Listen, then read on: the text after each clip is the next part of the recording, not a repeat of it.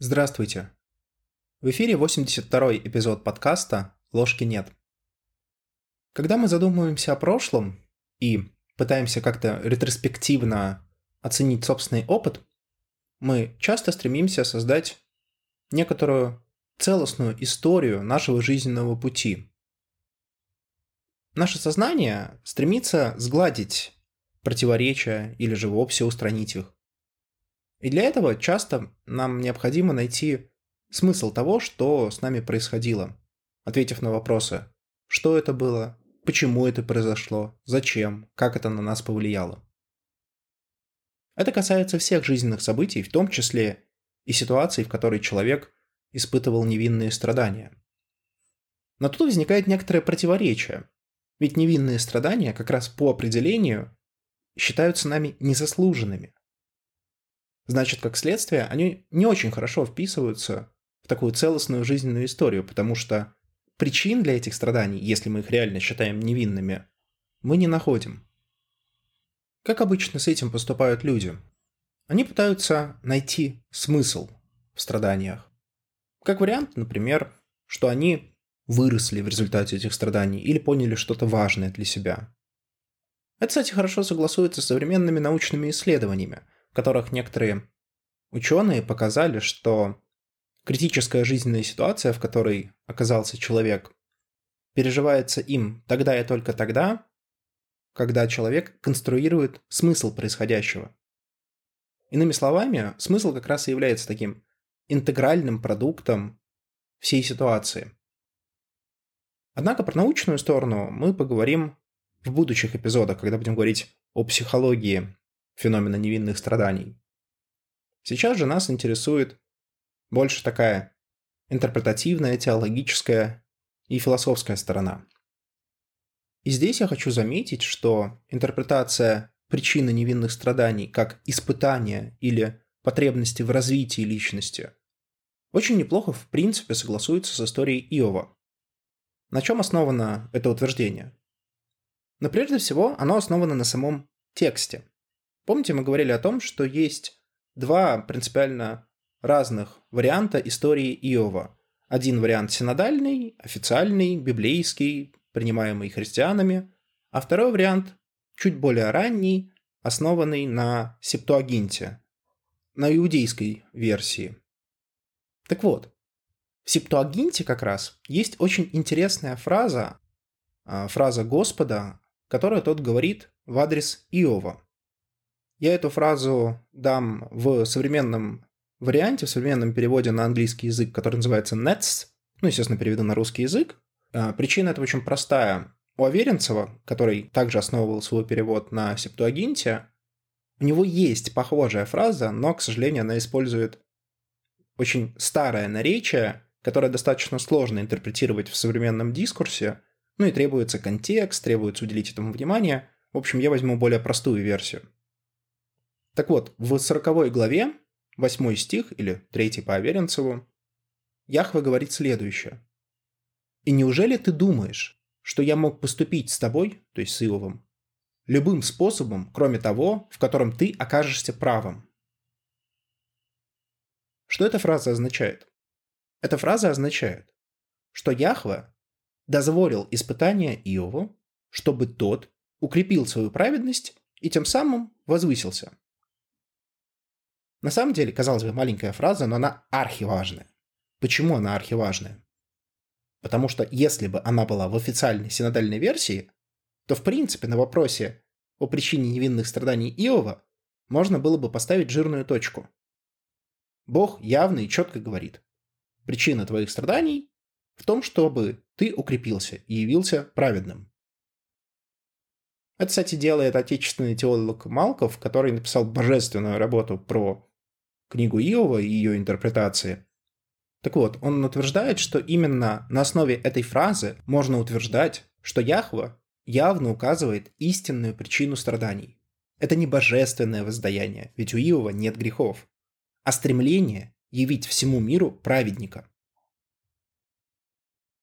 Один из отцов церкви, Иоанн Златоуст, даже сравнивает вот в этой фразе Бога с любящим человеком, который стремится всем показать объект своей любви. И в этом, честно говоря, есть некоторая логика. Другой известный отец церкви, Григорий Двоеслов, в своей морали также соглашается с тем, что Бог хочет укрепить достоинство Иова путем испытания. Однако даже Малков очень справедливо задает важнейший вопрос к этой интерпретации. Насколько адекватна интенсивность страданий Иова в сравнении с той целью, которую ставит Бог? Не является ли цена укрепления праведности слишком высокой? Вот этот религиозный теологический вопрос на самом деле имеет прямое отношение к современному человеку даже вне религиозного контекста. Каждый из нас, ну или практически каждый из нас, сможет вспомнить критическую жизненную ситуацию, в которой он или она серьезно выросли, ну и развились. В целом, если мы достаточно адекватны и имеем некоторый уровень рефлексии, то мы понимаем, что наша текущая личность неотделима от этой ситуации равно как и от многих других. Но при этом для некоторых ситуаций многие из нас очень не хотели их повторения, потому что сила страданий и сами страдания были практически невыносимы. И, например, если бы мне предложили выбрать между резким ростом, но платой в виде сильных страданий за этот рост, и последовательным ростом и адекватными страданиями, я бы скорее выбрал второе.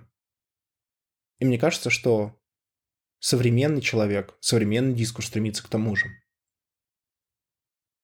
Однако в любом случае версия, связанная с испытанием, одна из самых сильных. У нее есть очень сильная теологическая интерпретация, о которой я говорил ранее. Но что более важно, она хорошо согласуется с современными психологическими и научными исследованиями. Да и в общем понятно на обыденном уровне любому человеку. Она согласуется с нашим здравым смыслом.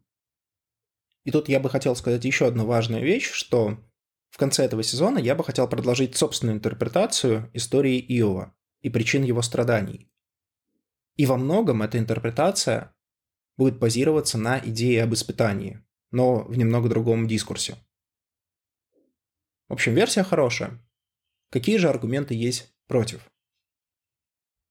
Первый аргумент против несколько формален, но лично для меня, как в том числе и для ученого, крайне важен.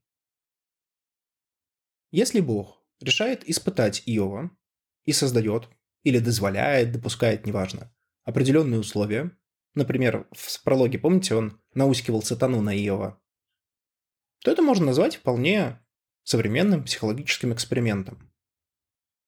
Однако, Важнейшим элементом любого такого эксперимента является, во-первых, добровольность участия, чего в случае Иова не было от слова совсем, его никто не спрашивал.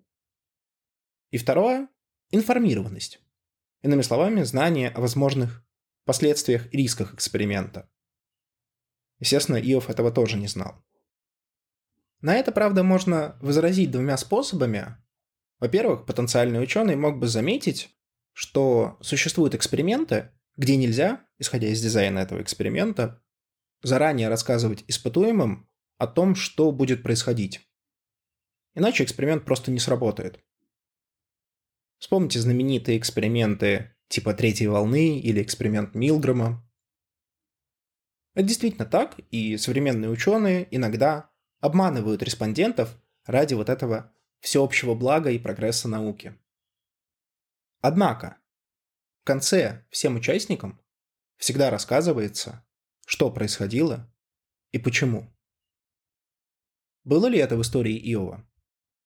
Вот кто-то здесь может как раз сослаться на ту фразу, которую мы обсуждали ранее, сказав, что это и есть подтверждение того, что Яхва объясняет Иову, что в реальности происходило и в чем была суть его страданий. Я опущу пока что придирку насчет различий между септуагинтой и синодальным переводом.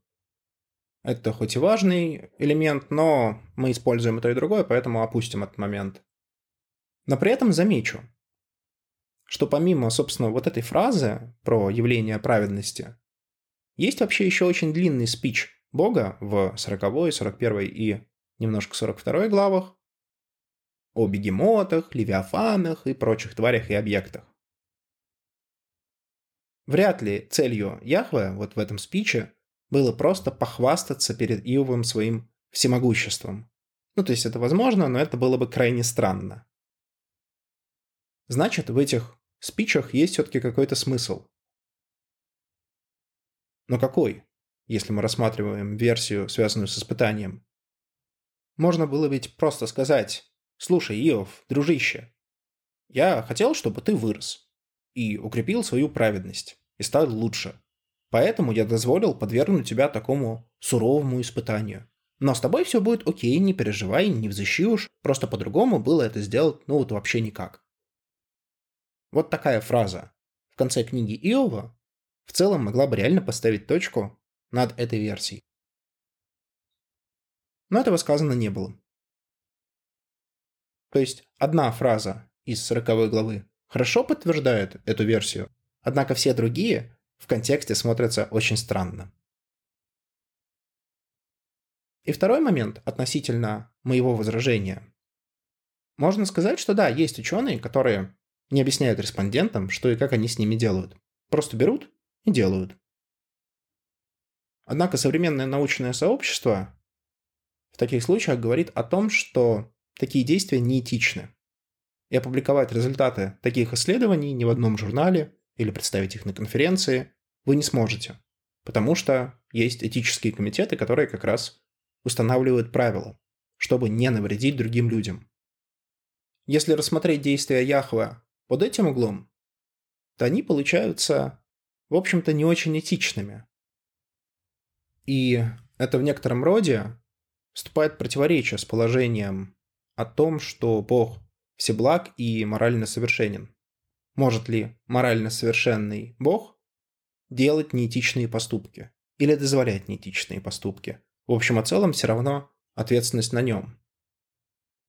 То есть получается, либо Бог не хочет брать ответственность за то, что происходило с Иовом, но это странно, потому что это все-таки его ответственность, потому что он сам в прологе дозволяет эти испытания, хотя мог бы сказать «нет, нельзя».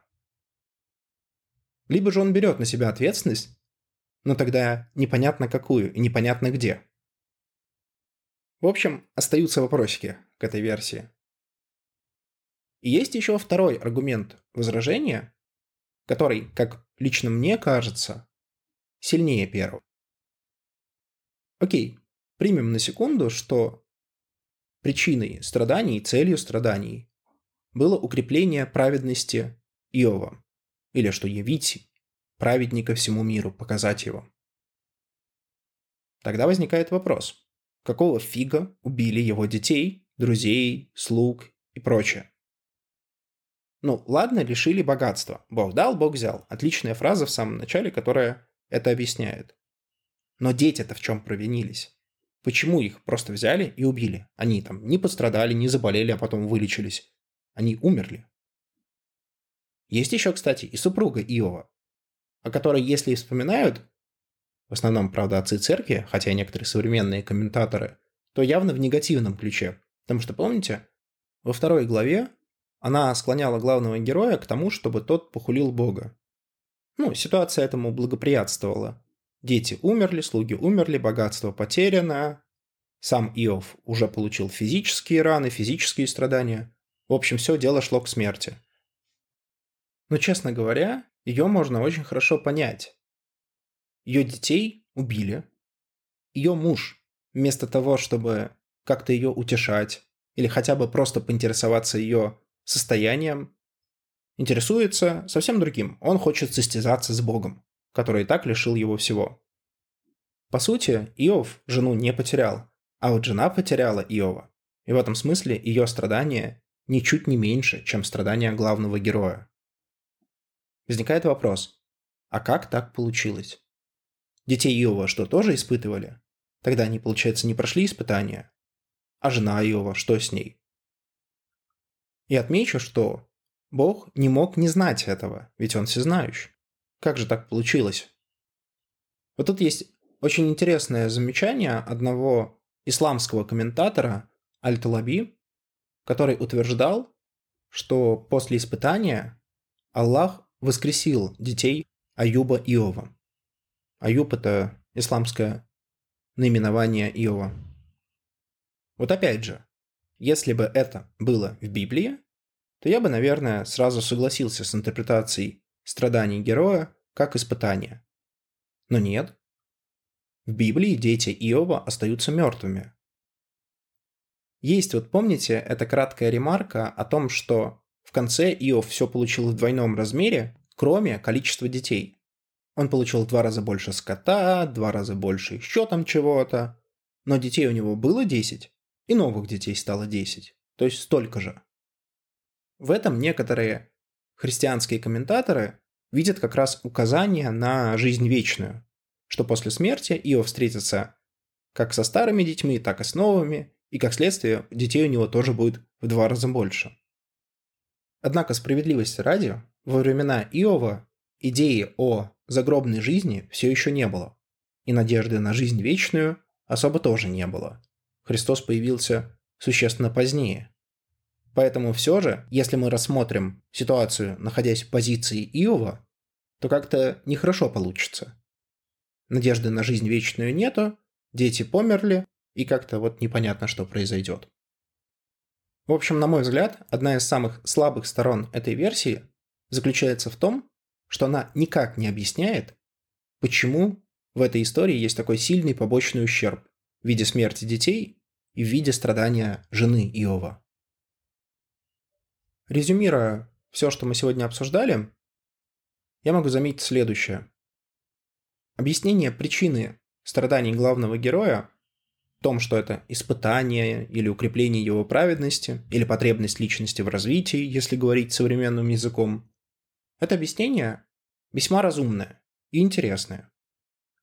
На мой взгляд, у него есть высокий потенциал и в рамках современного психологического дискурса. Но это объяснение подходит не для каждой ситуации. И в частности, на мой взгляд, оно не подходит для ситуации с Ивовым.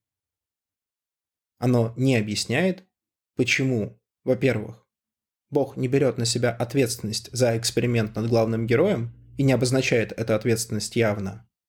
А во-вторых, никак не объясняется побочный ущерб в виде страданий жены, равных по силе, как минимум, страданиям Иова, так и смерти детей. А значит, мы опять продолжаем поиск убедительного ответа, в чем же истинная причина страданий главного героя. С вами был подкаст «Ложки нет». До новых встреч!